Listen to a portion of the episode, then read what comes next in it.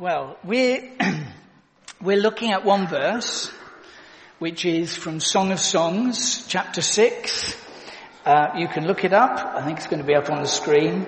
I am my beloved's, and my beloved is mine. I am his, and he is mine. Song of Songs is this very intimate, rather embarrassing book about romantic love. And for throughout the ages has been seen as a picture of Christ and his church. So a picture of Christ and us. So even this morning we had that prophetic word of God saying to us, I think you're beautiful. And then we sing a song saying, we think you're beautiful. And uh, was all very intimate. And of course, in the New Testament, then we see when Paul starts talking about marriage, at one point he says, and this is a mystery, of course I'm talking about Christ and his church. And he thought, well I thought you were talking about marriage. So the two actually do go, they, over one another, and we can see in marriage and that romantic love a picture of God and his church. And that's what we're going to be looking at. And we're going to dive in from this verse and then I walked it through this morning, so I think I know the way. From there, through along to a place at the end where I really want us all to be able to say, without any constraints, without any restraint on us saying, we are yours. Wholeheartedly yours. Not holding anything back. You can have everything except, I quite like that to just stay the way it is if that's alright. But us just to say, we're yours and give ourselves to Him. And also be saying, fill us. Come to us. You're ours. Come. Without any constraint saying, as long as you don't do that or as long as you're not going to do that or just, I'd love us to get to that point. So that's where we're going. This is where we're starting. I mean, you can meet us there at the end in half an hour if you want, but best if we all stay together and then we'll see, I've got some things to point out along the way, and I think it'll be fun. Because it is an amazing thought, this. In fact, we would never say it if it wasn't in scripture. I'm his, he's mine. I mean, what a swap. He gets me, I get him. Okay, he gets you, you know you, you know the deal that you're getting, right? We know something of Him. Not everything, but the things we see when we see clearly make us worship. Oh God, you are so majestic. You are amazing. You're wonderful. Your love melts my heart. When we see anything about Him clearly, it brings us to worship. When we look at ourselves, Best not to for too long. There are murky places if you start looking into your own heart. Best to do it with the help of the Holy Spirit when He is kind of convicting you of something. Just to wander around in the depths of your heart is a depressing place to be.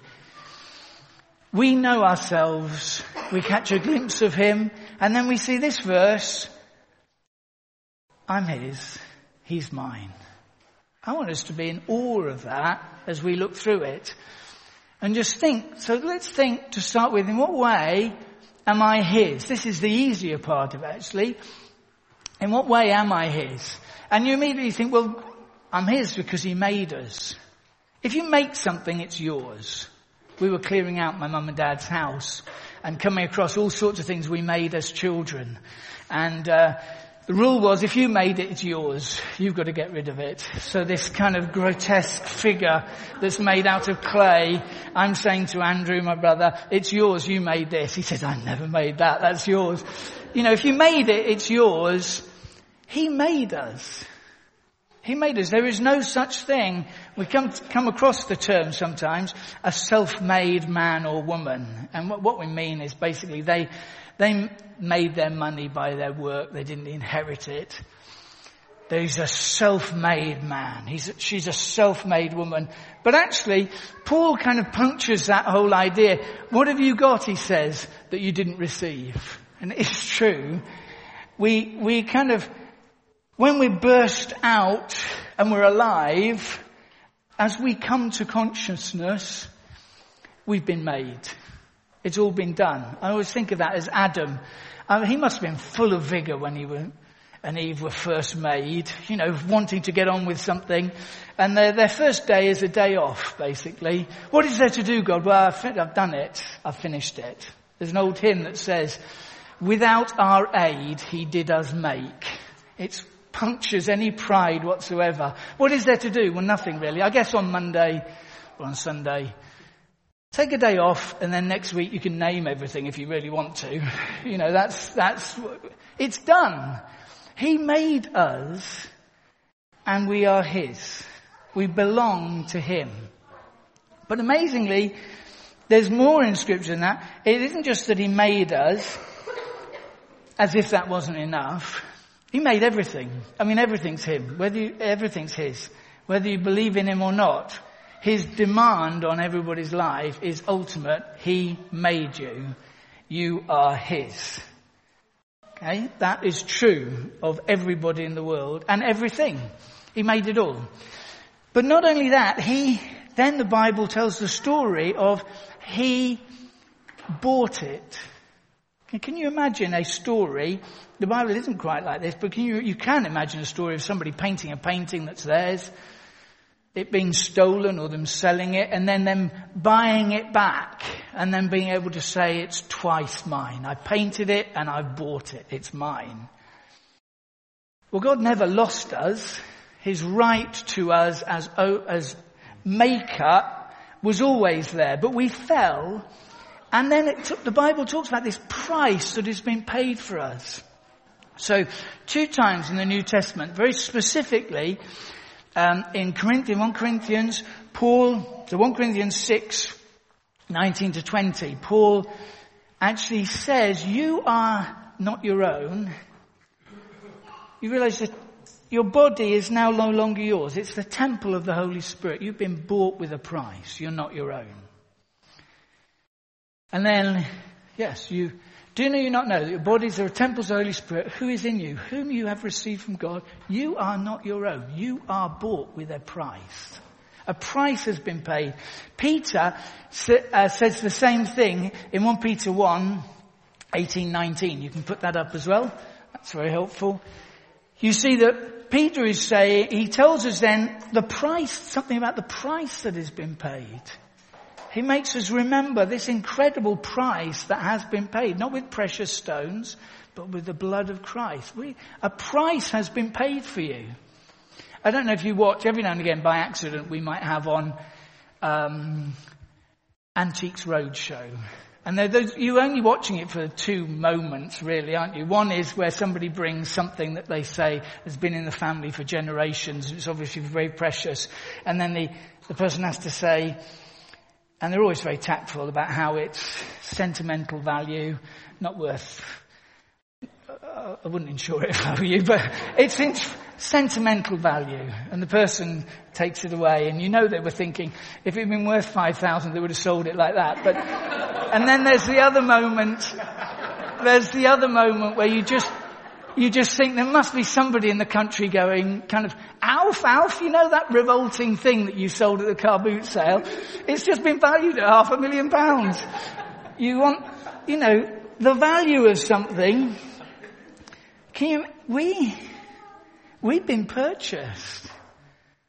We've been purchased at a price. Now, there is a danger in this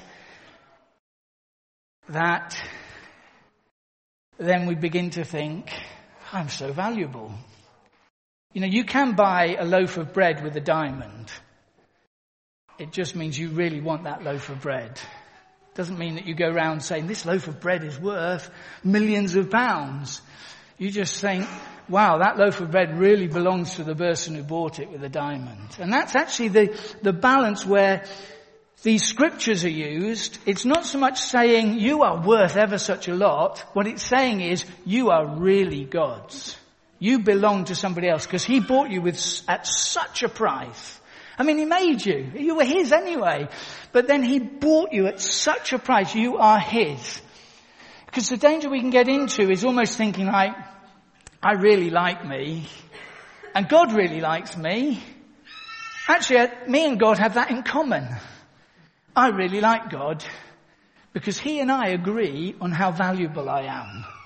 That is the danger. We can quite easily kind of begin to slip into that and even think that when it says we love God because He loved us first, that it's almost like we're coming in line with Him. Well, I love me as well, God. So you and I have got that in common. We can walk together and have some fun together because we obviously really like me.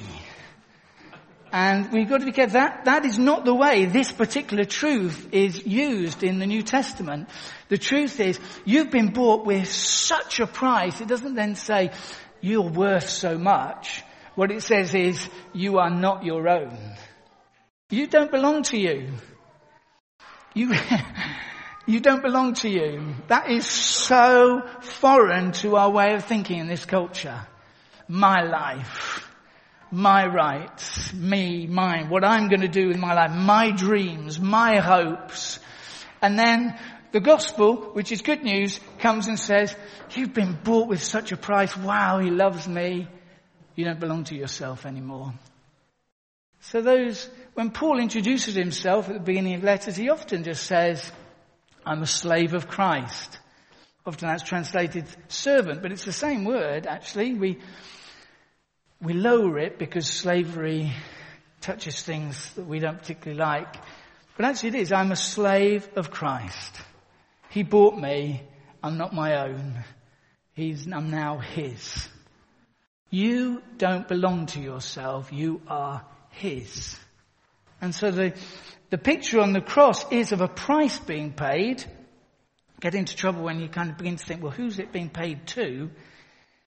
Here, in some sense, it's being paid.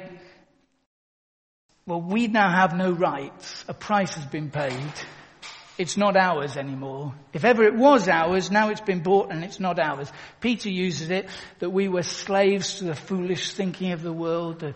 And now we've been bought, we're his. The emphasis is that we are now his. Whoever's we were or whatever it was before, now we're his, made and bought. There's another way in which we're his. Because the other picture of the cross isn't just a price being paid, it's a victory being won. That Christ was winning a victory, and what does he get for his prize is us. Part of the answer is that we are his reward. He's bringing many sons into glory. Many brothers, many sons are being brought into glory and daughters because of his reward.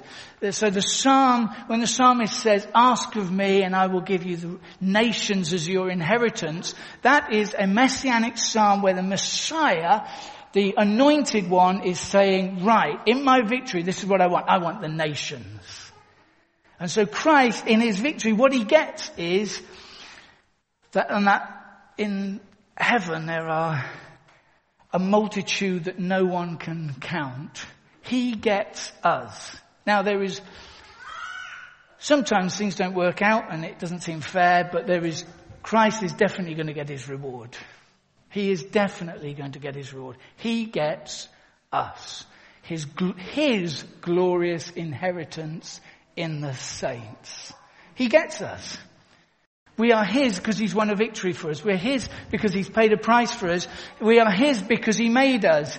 And none of this sounds romantic, does it? It all sounds like it's a great story. He bought her for so much money, you know, and He won this victory and He got her.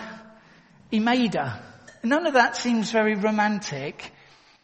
But you, amazingly, having made us, and won us and paid for us. If you if you're a Christian, you know your own story of how he he wooed you and melted your heart. And there was that moment where you said, Yes, Lord, I'm yours.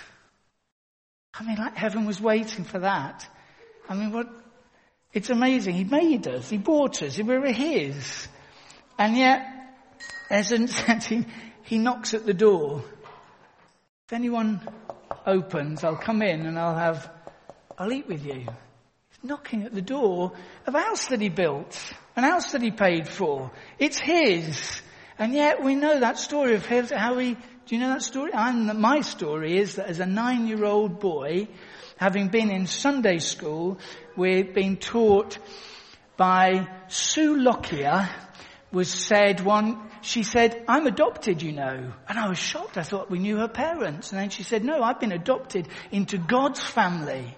And she told me, she told this group about how she became a Christian and, and I'm listening and it makes sense for the first time. That Sunday night with my mum, I'm saying, did you know Sue Lockyer has been adopted into God's family? And mum says, yeah, I, I know that happened to me. And that's what it means to become a Christian. And I say, could I be adopted into God's family? And mum says, yes. Of course she's going to. And he said, well, let's wait a bit. No. mum says, yes. So as a nine-year-old, I give my life to Jesus. As a 12-year-old, remember remembering it and being baptized. And I remember God bringing that to mind again and again through my life. Do you remember you gave me your life? Oh yes, Lord, I remember. Well, this is what I want to do with it now. I gave my life to Jesus. My life. He made it. He bought it. He won it. And then there's that moment where, yes, God, you can have it. We are His by choice as well. I hope you know that. You are His anyway. But by choice, you come those moments. I believe God wants to remind some people, all of us, but particularly, He takes our words very seriously. Took my words as a nine-year-old very seriously. You know that deal we made when you were nine? You mean that still stands now? I didn't even know about mortgages and cars and marriage and I was nine. Yeah, but you gave me your life. Well now, this is what I want to do with it. Let's go this way. I want, he wants to remind us, we've given him our life, remember? You are not your own. The decision that's in front of you is about him, not you. It's all his. It's not your money, it's His. It's not your life, it's His. We had um, most amazing time in when we were in Buxton, and um, we were going for a building. Thinking of this a couple, couple of times recently. I told the people in group this this week. We had one guy in the church who had been doing Alpha for um, we did a 10 week Alpha course. He'd done all of Alpha, loved it, lots of big discussions, and um, loved coming along to the church. His wife was a Christian, loved our barbecues and loved being with us and the fun. And then at the day away, when we talked about the Holy Spirit, I prayed for him and he just says, I don't believe that. I love it. I love you. I love the church. I love the story. I love it to be true. I don't believe though. I just don't believe. What do I do if I don't believe? He said. And I thought, I don't know. I'm just going to pray that God saves you. And so we pray, and I, I, didn't really know what to do. I'm sure I didn't say the right thing. So we just prayed. A couple of weeks later is our gift day in the church. We had two gift days, one to buy this building in Buxton, one to do it up. And um, we're praying for the gift day as elders. And I'm praying for a hundred thousand pounds. So I'm just thinking money. So I go around the elders. What have we got faith for? And let's pray. Alan Snuggs, one of the elders, says, well, I'm really believing that John Hewitt, this guy, will become a Christian on Sunday at our gift day. Um, it was really annoying answer because you can't get angry with that kind of answer, can you? But, but I wanted a figure. I wanted money number. And he says okay, oh, that's great. You can't say anything. So let's pray. And as we're praying, this prophetic word comes. God says, I am coming to your gift day. And I am going to outgive all of you. And you're going to have salvation and healing and gifts of the Spirit and you'll get your money. It was like the money was a non-issue. He was coming and I'm going to outgive us all. Now little we know, John had a pot of money put aside for a business opportunity, just if things didn't work out the way he was walking. He had a bit of money. And um, he says to Amanda, his wife, I'm going to give. I'm going to give out of that pot. I, I could think of like the idea of having a building in town and a church. I'm going to give a bit of money from that. And she says to him on Saturday night, how much are you going to give? And he says, this is his story, as she asks him the question, this thought comes to mind that isn't his, which is just give everything. That was what came to mind. He didn't know where it came from. It wasn't his thought. Give everything. So he comes along to the meeting thinking he's putting a check. I've no idea how much that was, but thinking he's going to put a check in the offering. He, God met with him that morning during the worship, Alan just said, can I pray for you? And put his hand on him. This didn't happen in, our, in when we were in Buxton much at all. And he is like, the power of God comes on him. And he's on the ground. Chairs go everywhere. And he, when he gets up, he comes over to me and says, I believe. he didn't know what he was, he was God's. God made him and God bought him. And then he came to a moment where he gave everything. Just the revelation of God. I'm going to give everything. It wasn't actually about the money. He gave everything. You've given everything. That was the deal. Because we'll see, we get him. We get him. He is ours. We get him. That's what the, the New Testament, I mean, sit there in the Old Testament. He's our rede- he's the redeemer of the people of Israel. He's bought them. He's, Israel is called the inheritance of God because of the victory that he's won for them. That's transferred in the New Testament. A mystery that was un- not seen in the Old Testament is now revealed that it's not just about Israel. It's now about the people of God. We too are included in this. We become the redeemed of the Lord who can sing songs. We become His inheritance. And we get Him. That was the deal for the priests in the Old Testament as they're dividing up the land. What am I going to get? Well, you'll get this part. Dan, you get this area and you, Judah, you get this area and Levi, you get, Levi, you get me. I'll be your inheritance. I mean, what a prize. To get the land or to get him. Moses had already done that deal in his own heart. When on the mountain God says, I'm not, com- you can have the land. I'm not coming with you. I'll send an angel. An angel will go before you and take you into the land. And Moses on the mountain says, no, if you don't come, I'm not going. Because for Moses, it wasn't about the land. It wasn't about stuff. It was about God. Unless you come, I'm not moving from this place. Moses re- realized the value. He'd been face to face with God. He knew something of the glory of God. Show me your glory, Lord. I want to see you. Well, I'll have to protect you, Moses, if you're going to see that. Hide there and I'll just, you can just see the back of me.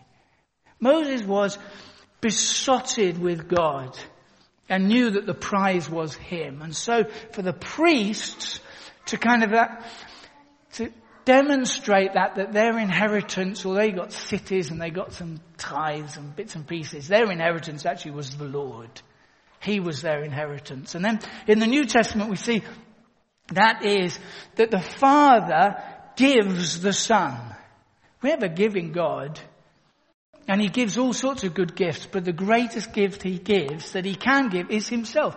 The Father gives the Son. The Father and the Spirit, the Father and the Son give the Spirit. So the Spirit is poured out. We get him. And he is our inheritance. Yes. Oh, we could do so, so, so much more on this, but I want us to have time to respond. He is our inheritance. Ultimately, that's what we get. When we look to heaven, see, we love the idea of heaven, that there won't be any more suffering, no more tears, no more parting, no more grieving, no more goodbyes. All who've gone before us will be there. We, we, we love that. We can kind of because it's tangible, we know what suffering is, we know what lack of suffering is. We, we know how sad goodbyes are, so we, we kind of have an idea of how happy it would be if there aren't any goodbyes. And, but actually, all of those things, we're terrible people. We would get bored even with that. We would get bored even with no suffering and no tears. It is only Him who makes eternity worthwhile. Eternity is a scary word, even when you put it in front of blessedness. Eternal blessedness. Eternal is a scary word. It only becomes a joy when the one who you are given as an inheritance is an eternal lover, an eternal treasure, an eternal joy. He himself is our inheritance. I remember once in Buxton we were singing the song it's an old song. Um, has the chorus, come Lord Jesus, come. You know, it's an old one. Come Lord Jesus, come. We're singing like that. Come, and my initial thought is, just come to our meeting, come among us, be at work among us, come Lord Jesus, come. Singing like that. And then suddenly I'm thinking, actually that call right at the end of scripture is a call for Jesus, the longing Oh, come to us, Jesus. The Spirit and the bride say, come. It's one of the earliest prayers in one place in the New Testament. It's even in Aramaic, that Maranatha. Come, Jesus. Come, Lord. Come among us. Come. Actually return. Finish all this. Come. The longing of our heart. Come, Lord. And I'm beginning to touch that. And then the thought comes to mind, you're going on holiday to Greece in two weeks. First time Becky and I had been on holidays, our 10th wedding anniversary. First time we'd have a holiday, just the two of us. We were going to Greece to Skiathos. We had this nice hotel booked. Come, Lord Jesus, come. Come. Oh. Two weeks time, maybe. It doesn't, didn't scan. Come, Lord Jesus, come. In two weeks time after the holiday.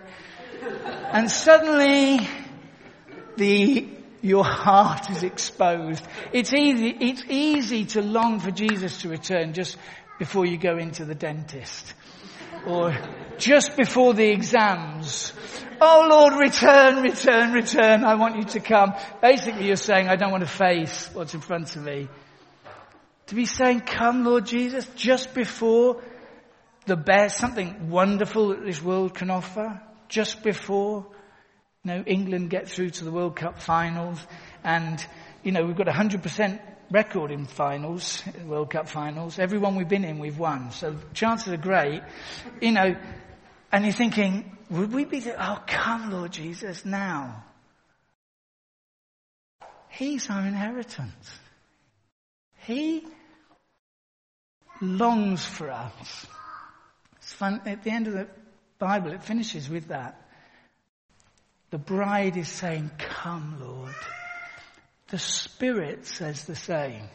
think, why would the Spirit be saying, come Lord? Because is the Spirit separated from Jesus? No. The Spirit is the Spirit of Jesus.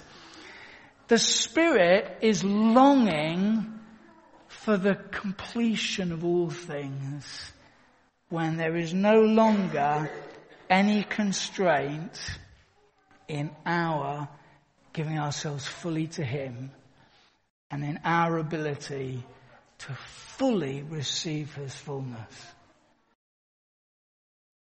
We kind of take steps towards it. We'll never be there fully until that last day. We live with longings.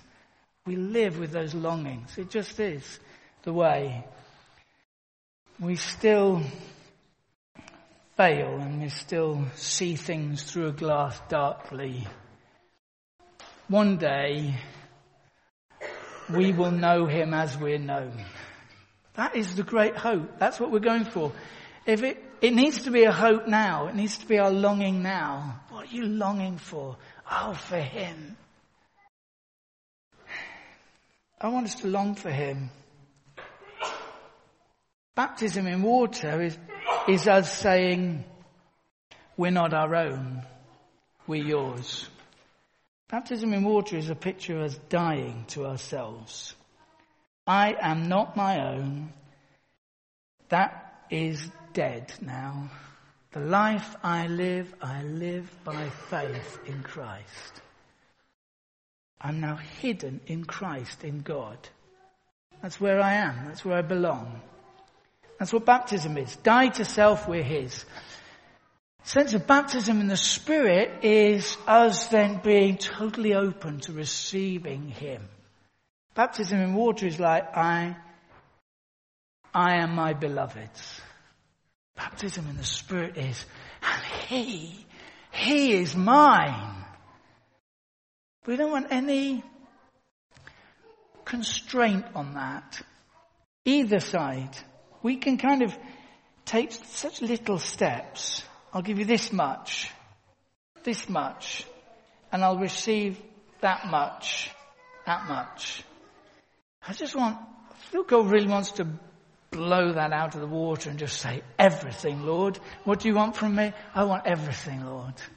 Here I am, I'm thirsty. See, this is not a selfish thing. This isn't just us in our cozy huddle having no effect on the world. Actually, Jesus says, if you're thirsty, come to me and drink. The, it doesn't then just say, and you'll be satisfied. Then it says, rivers of living water will come out of you. You go from thirst to being thirst quenchers. We're those who are, give ourselves wholly to God. Our lives are not our own. He's going to use our lives then. Once they're out, His, He can use them for His glory in all sorts of ways out in the world. When we're open to Him, thirsty come to Him, rivers of living water come out of us and we become thirst quenchers, not just satisfied. The world needs a church that is wholly His in practice and is longing for Him and nothing else. That doesn't play the same games as the world. That doesn't get caught up in the same worries.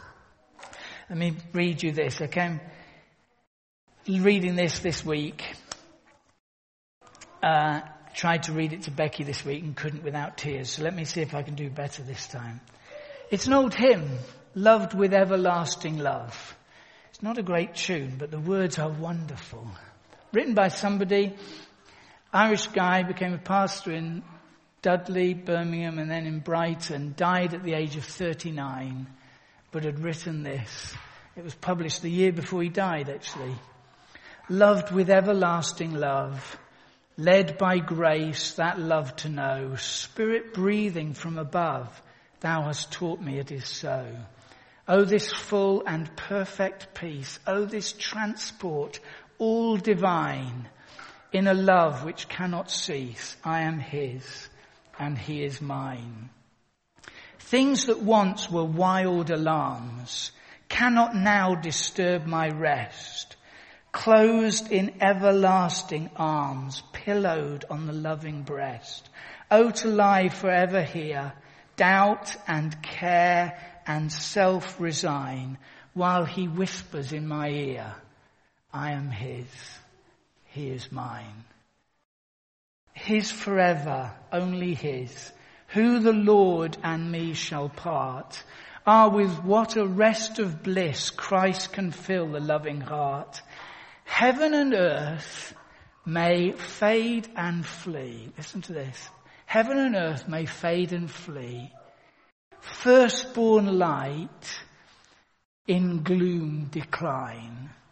But whilst God and I shall be, I am his, he is mine. I love that line. Whilst God and I shall be. That good. Whilst God and I shall be. I tell you, the danger, even to have a sentence with it's just me and God. Whilst God and I shall be, I am his and he is mine. I'm yours, Lord. You bought me, you made me. And I remember that moment I gave you my life. I'm yours. Here I am. Do whatever you want. And then, I'm so thirsty for you, God. I long for you. I just want you to come. It's you I want, Lord. And you have said that you're mine. You I mean, if that, who would dare have thought that? We have to be careful. We're out of our depth immediately. We start thinking about that. We have no claim on God. We didn't make Him. We didn't buy Him. There's nothing in our good works are filthy to Him. Heaven recoils like a cat that brings in a dead mouse and it kind of, oh, what's He brought now? There's nothing we can bring to gain God. It is purely that the Bible says the Father has given the Son. The Son and the Father has given the Spirit. He himself will be our inheritance. Just, just respond now. Just want a bit of time to respond. Can we just stand up? Maybe let's stand up.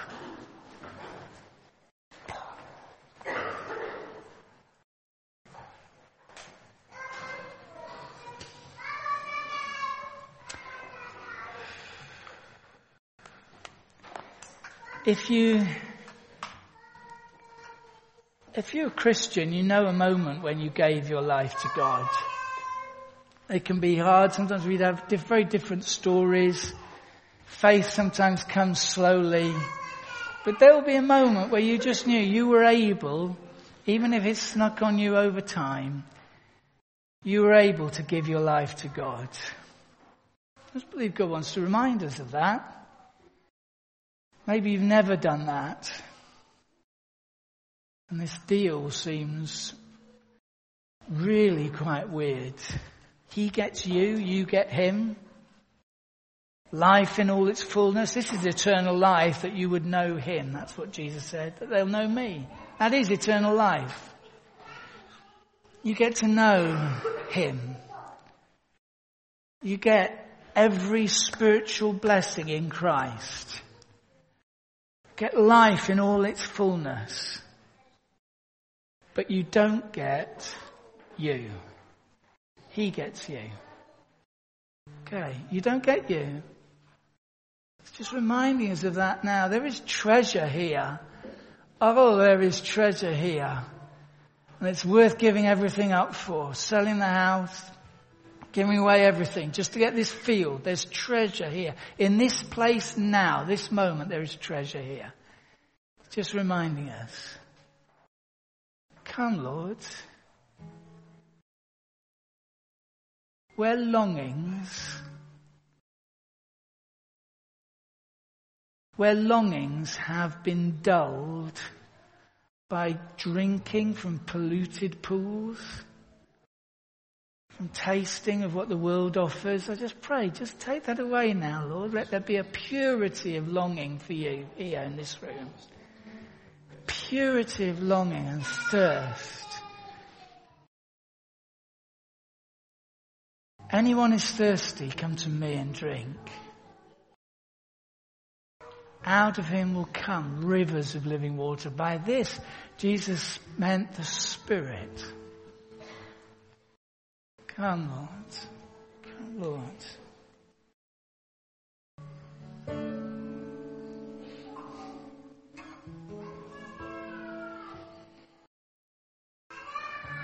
Let's begin to sing. We're going to worship. Just, I know the Spirit comes and does business with us. Okay? He does. Come. No constraint. It's all give everything to Him. And then don't put any restriction on what he gives you. He won't give you anything bad. He will not give you anything bad. He will just come now.